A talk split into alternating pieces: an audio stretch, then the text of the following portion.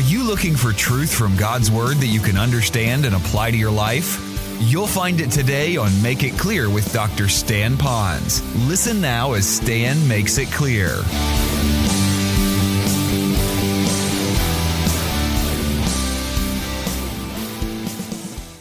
And I pray that this series will be one that will greatly help you, not only if you have a troubled heart, but I know that there are those of you that have come to a point in your life that you know some of these truths to really help you. And so this is just a reminder and encouragement.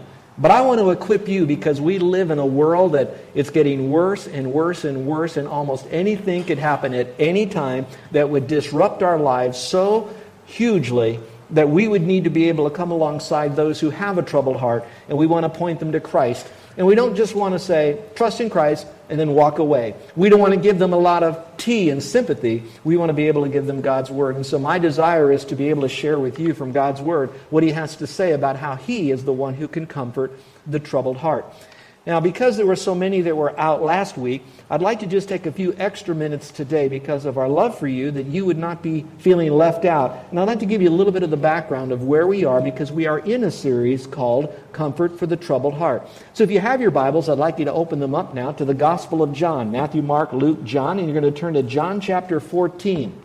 I also encourage you to take that little outline that's found in your worship folder out and make all the notes that you would like so you can have a copy of this so that you can then share it with others and make some sense.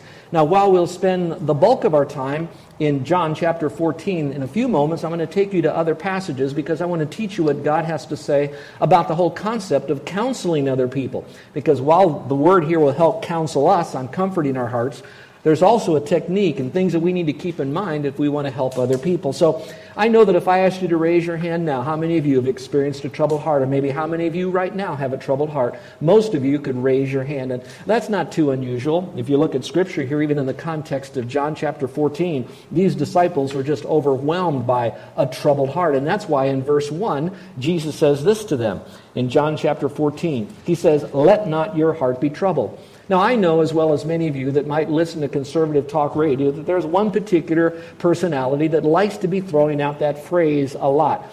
The challenge that I have with that is that he really doesn't offer a biblical solution to the troubled heart. He tries to help you see things from a different perspective or just wait, things will get better or whatever. So, in other words, he's trying to get our eyes on circumstances rather than on a sovereign God.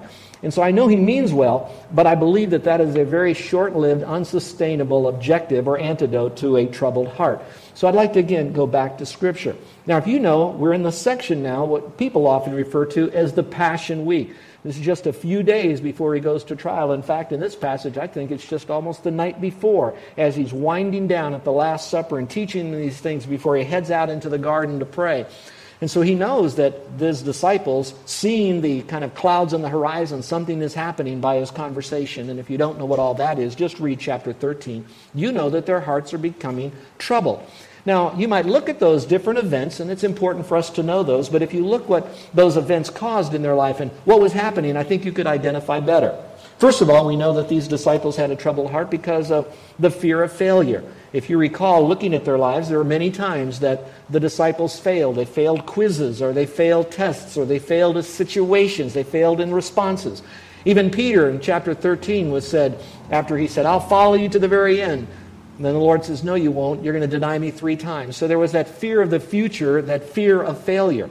Now, some of you might be facing some things in your life right now based on some past things where you failed, but you know you've got to step out a little bit, and you have that fear of failure. Maybe it's a new relationship, or a marriage, or being a parent, or maybe on a new job, or going to a new school. Whatever it might be, you might be afraid of failing, and your heart is a little troubled as you see this coming at you, and you're not sure how you're able to, to withstand it, or to come against it, or rise above it.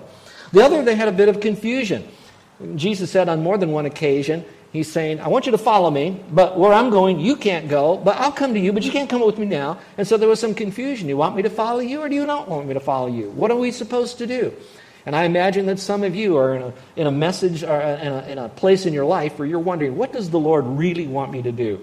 I could tell you, as your pastor, that there have been times that I've been faced with tremendous dilemmas of decisions that Carol and I have had to make, whether it was spending money or dealing with a doctor to deal with some health issues, or whether it's even a call to what part of the country in which we should go minister. And how many times I wish I could just say to the Lord, Lord, I know you speak to us. I know it's in your word right here, but just today, just for me once. I won't tell anybody you did this, but would you come down and just sit in that chair right there and tell me exactly what you want me to do? How many of you felt like that? Say, uh huh. All right, we've all been there. So they were experiencing this confusion. And when you're confused, especially if your personality style is one that you like stability, you can imagine that your heart is very, very troubled. Besides all that, there was this disappointment. If you recall, just shortly before this event, all the people, or many of the Jews, thousands came, and what they were doing is doing what we would call Palm Sunday. They were trying to make Jesus king for that moment as he came in on that donkey. And again, get that CD, I've taught you all about that. And so here they are thinking, okay, now everything is going to happen really, really good. And now Jesus is saying, Where I'm going, you can't come. Now they can hear that there was one that's going to betray him. They just finished hearing about that. And now they're thinking Jesus is probably going to die. There's something really bad that's going to happen. So perhaps they had a dream that they had that was now shattered. And with that dream, that dream kind of just went down in front of them. We thought this was going to happen, but now we see that it's probably not going to happen here. How many of you had a dream? And that dream was shattered. Whether it was the dream of starting a new business and then it went bankrupt, or maybe the dream of having a wonderful marriage and, and you were saying to one another, till death do we part, and all of a sudden you're parting and it wasn't because of death, and so your dream is shattered. And so you can imagine what they're feeling and the troubled heart that they might have. Again, Jesus is still speaking to these men, his future leaders of the church, and he's saying to them, Don't let your heart be troubled. But he tells them how his, their heart does not need to be troubled. And that's where we're on this journey, learning from this passage of Scripture. And of course, they had the fear. If Jesus is not going to be here, and we're hearing how the Jews are coming against Jesus, and they've watched that happen, and now they want to kill Christ, you know, we were kind of guilty by association. Maybe they'll want to come after us. So here we are following this guy. What's happened to our business? What happens to our future? Maybe we could die too. And that's why they fled at the end, except for one that just hung nearby. So maybe you have that same fear of something that is really bad that's going to happen to you. You're right at the brink. You don't know if your business will survive. You don't know if the relationship will survive. You don't know if your career will survive. You don't know if your health will survive. You don't know if your investments will survive. And so there is a tremendous fear factor that is facing you today, and your heart is troubled. Now, you need to know having a troubled heart is not necessarily a sin. The same word that says, let not your heart be troubled, earlier Jesus had the same word there to talk about his troubled heart. Now that's because that troubled heart does not necessarily mean sin. It does mean sin if we let our heart be troubled and we don't deal with it appropriately or we'll say biblically. And then that's where our problem comes.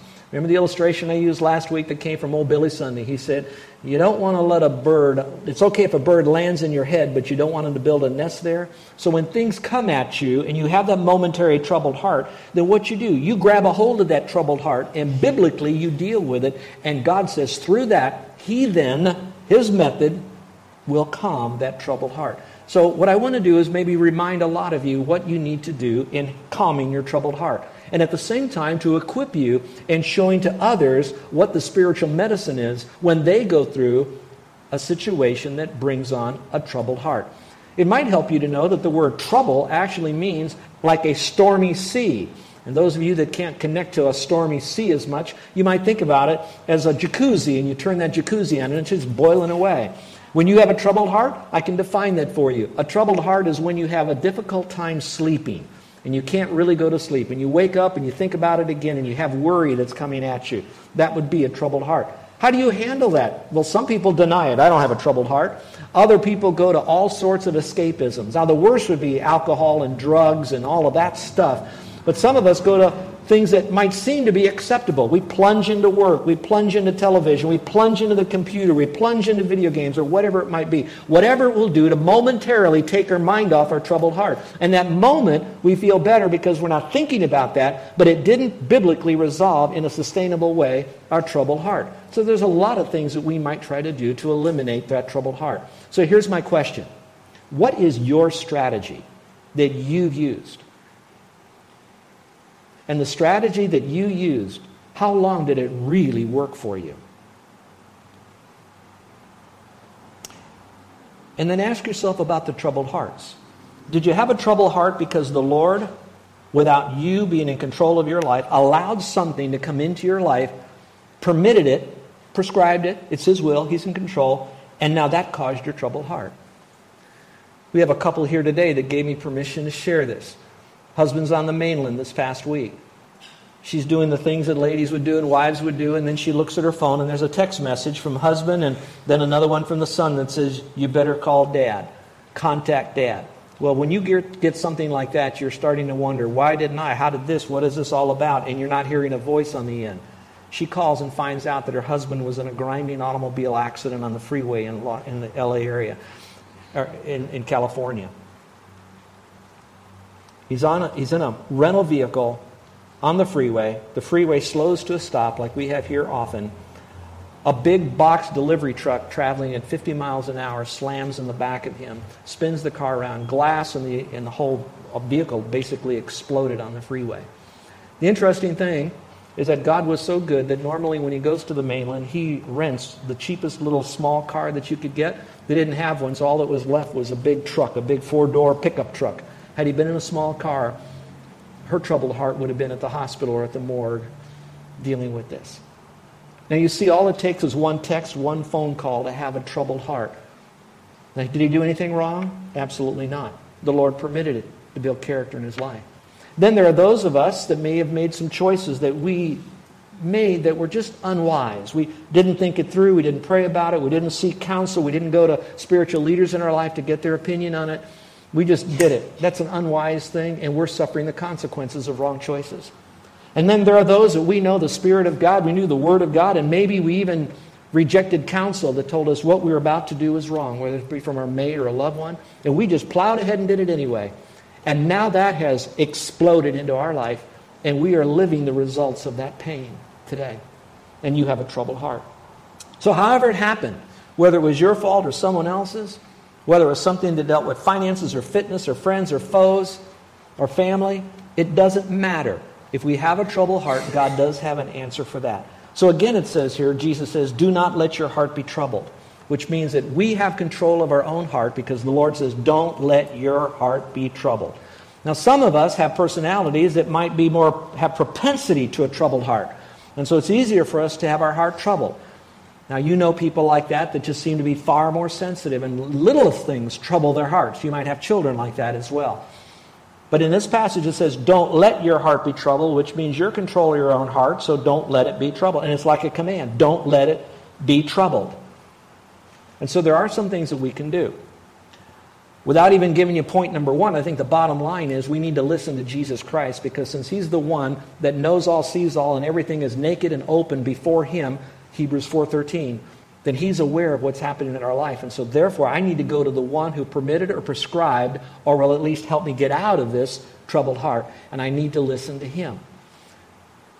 Now with that, I'm going to need to leave the Gospel of John for a few moments here because I want to give you a, a chain reference of some scriptures on why we need to use the Word of God, especially and foremost, as a basis for whatever counseling we might do. So, to first off, I'd like you to turn to Isaiah chapter 9. Now, these will not be on your notes, they will not be on the screen. This is fresh stuff that I decided to give to you as I was going to go ahead and go through this on a comfort for a troubled heart. I wanted to give you some background today, so I'm going to give you some stuff ahead of time. So, turn in your Bibles to Isaiah chapter 9, if you will. Isaiah chapter 9, verse 6. I want to set the case that when you're going to do counseling and when you're going to help, you're going to seek out help for your troubled heart, obviously you know you need to go to Jesus. Now, if I was to ask you, why would you go to Jesus? Now, you could give me a lot of answers. They probably are pretty good. So I would like to give you the ones that I think have the most substance to it in the question, why would I want to go to Jesus when I have a troubled heart? So let's look at Isaiah chapter 9, verse 6. This is a passage we often use at Christmas time because it reflects on the future coming of the Messiah or Jesus Christ. Verse 6 says, For a child will be born to us, a son will be given to us, and the government will rest on his shoulders, and his name will be called Wonderful Counselor, Mighty God, Eternal Father, Prince of Peace. So let's just look at four of those. You have Counselor, God, Father, and Peace before those four identifications of Jesus Christ, the coming Messiah, you'll see some words. The first one is wonderful counselor. Now, there are some writers that think that there's really eight identifications of the coming of Christ here. And it very well could be because one describes the other. But I think they're better understood in a couplet. So the first you want to look at is that he will be known as the wonderful counselor. So, if you want to know right off who would be the one to provide us counsel when we go through issues in life to give us advice, well, we know that it would be Christ. But he's not just the counselor, he's known as the wonderful counselor. Okay, he's the wonderful counselor. Well, what's that such a big deal about? Well, that wonderful counselor, he's only going to counsel if he disseminates information to help us. So if you want, you could write the next verse in your margin and then follow with me to Isaiah chapter 28, if you will. Chapter 28, and we're going to look at Isaiah 28, verse 29. So we know that he's identified as the wonderful counselor. Now in verse 29, it says this of Isaiah 28. He said, Isaiah says, This also comes from the Lord of hosts, referring to Jehovah God, who has made his counsel wonderful now, you might want to mark that in your Bible because not only is he known as the wonderful counselor, his counsel, that which he shares, is also full of wonder, that it's also wonderful, and his wisdom is great. Which now tells me that, all right, he is the counselor, and he has a battery of truth that I need to know, and that truth is not only going to be helpful, but it's also wise and wonderful. So that takes the superlatives off of all that I might hear from other people, and it puts it on the Lord Jesus Christ and what he has to say for me. Now it would be a good time for me to give you a little sidebar if I could speak that language for a moment. You might be saying, well, you know, what about those counselors that provide medicine? And what about those that need special treatments or special uh, therapy sessions, etc.? Well, first of all, it is my opinion that probably a lot of that might have been headed off at the pass if they had good counsel to start with. I think some of the medicine that's given is probably not necessary if they had more biblical type counseling. Yet there is a time that when there's a chemical imbalance, a physiological problem with our system that we're not able to, here it is, think clearly, that we might need some help to get us to a point so that we can begin to think clearly. And when we can, the best therapy is going to be found in the Word of God, the counsel of God's Word, with the wonderful counselor, the Lord Jesus Christ. So this is to clear the, the medicine and special therapy is to clear the fog away for the purpose of only getting back into the Word what some of you might know, and many of you don't know, is that when we ministered in San Antonio, Carol and I came believing God led us to that city. We came in a, in a VW van, and we arrived there not even knowing where we were going to stay. Within one day, we found a place. Within one week, I was able to get on the radio, so we had a radio program. It was called Make It Clear. That program brought so many listeners to us, but they were all scrambled up with problems. So I said, Why don't you stop by the house? So we converted one of our bedrooms into an office. And so while the family was there in another room, I would be counseling people. My premise of my belief in counseling is that I would not do Christian counseling. Because my belief is that you can be a Christian who counsels but doesn't use God's word. My belief was that we would do biblical counseling and rise and fall on what God had to say, and any of those that were beyond my ability or had physiological problems, I would put them with other Christians who would then do what I just said a few moments ago. From that, then, there were so many people coming and getting better, but there was no sound Bible teaching church that would take people through Scripture verse by verse. So we planted a church there. Then there were people like many of you that are saying, I want to be equipped to do ministry. There was no Bible college at all in San Antonio. So we started a Bible Institute, then became a Bible college, then became an extension school for Dallas Seminary. So God did it all on this one premise is that we believe that the Bible here has the answers to our problems and that he is the wonderful counselor, and his counsel is wise and it is great. It's wonderful counsel. Now, we can leave Isaiah for just a moment, and if you will, go to Psalms. And if you will, turn to Psalms 119. Keeping with the same thrust from Scripture that if God made us, and He knows all about us, and He knows the ramifications of sin and choices in our life, or sinful people in our life that come against us, and He's aware of all of that, and He's telling us that he is the wonderful counselor, and then he permits to have written in Scripture, prescribed by his inspiration, that his counsel is wise, then I ought to be listening to what the Word and Jesus has to say to me. So now we go to Psalm 119. Psalm 119 was penned by David, and uh, David, underneath the inspiration of the Holy Spirit, said this in Psalm 119. Follow along, if you will, in verse 24.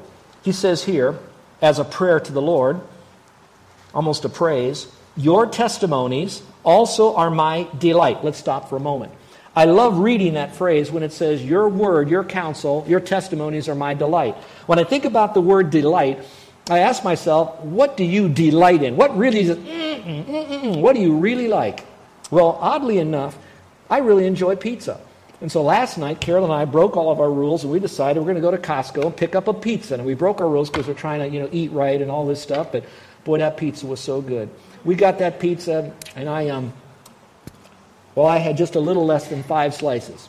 Anyway, that point being is I delighted in that. If that doesn't work for you, I want you to think of a child who you buy him ice cream or maybe a, a shave ice here in the island, and they're just going to town and it's now kind of leaking over the side, it's dripping down their elbow, and they're kind of licking it and they're trying to eat that thing as much as they can. They don't care about what's happening in Egypt. They don't care what dad did on his job. Their whole world is gone except for this one shave ice, this one ice cream cone that they have. And by goodness, if any of the brother sister goes after it from them, no, mine, mine, mine. They're delighting in this. Now, however picture works for you, that should be the picture that we delight in His Word, that everything else gets pushed aside, everything else comes second for His Word. Now, that doesn't mean we don't go to work. He didn't say that's the only thing, but we put that, that trumps all. That's the default, is always God's Word. Now, that's not enough for us when I just read this one passage here of verse 24 that you're my delight. Then it says, and they are my counselors. They are my counselors. Now, if you are following me through this basis what I'm trying to give to you here, I want you to listen very carefully. In Isaiah, it said about the Lord, Jesus, it said, You are the wonderful counselor. The rest of the time, when it refers to the word, it refers to counselors. That means that Christ needed no other counselor.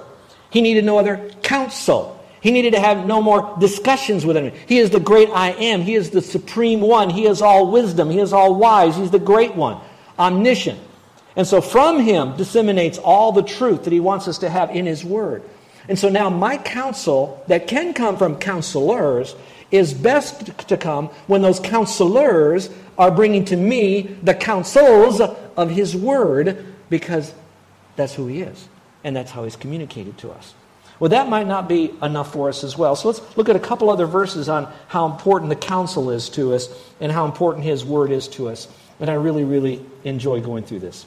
Look, if you will, for a moment now to Psalm 119 and look at verse 16. 119, verse 16. The same idea of delighting is here, but there's also a phrase I want us to, to look at that's important. Verse 16 says, I shall delight in your statutes. Now, some of you would want to maybe spend a whole day today going over what's the difference between a testimony, a commandment, and a statute, and a precepts, and the word, and a testimony. Well, folks, let me just try to be as simple as I can.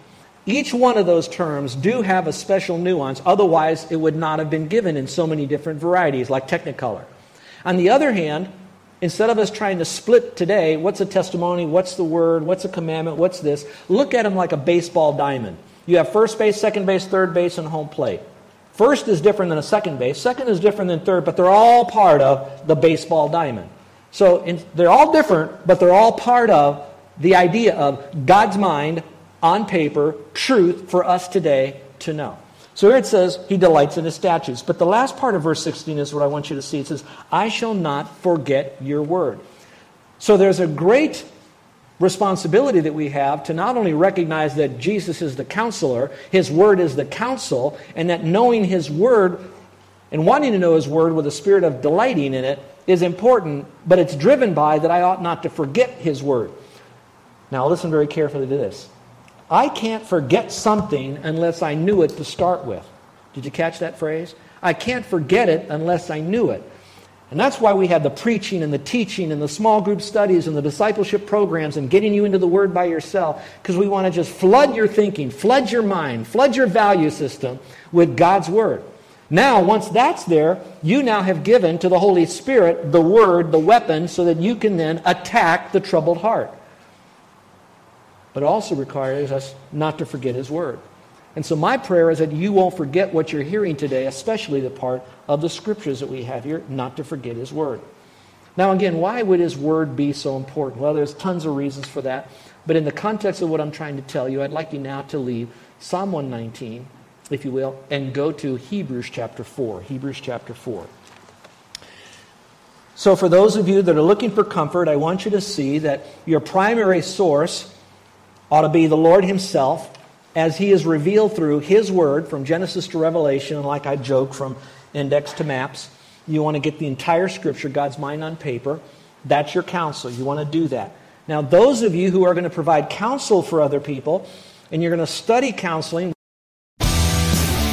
listening to Make It Clear with the teaching of Dr. Stan Ponz, founder of Make It Clear Ministries. Make It Clear is dedicated to taking the Word of God with clarity into every person's world.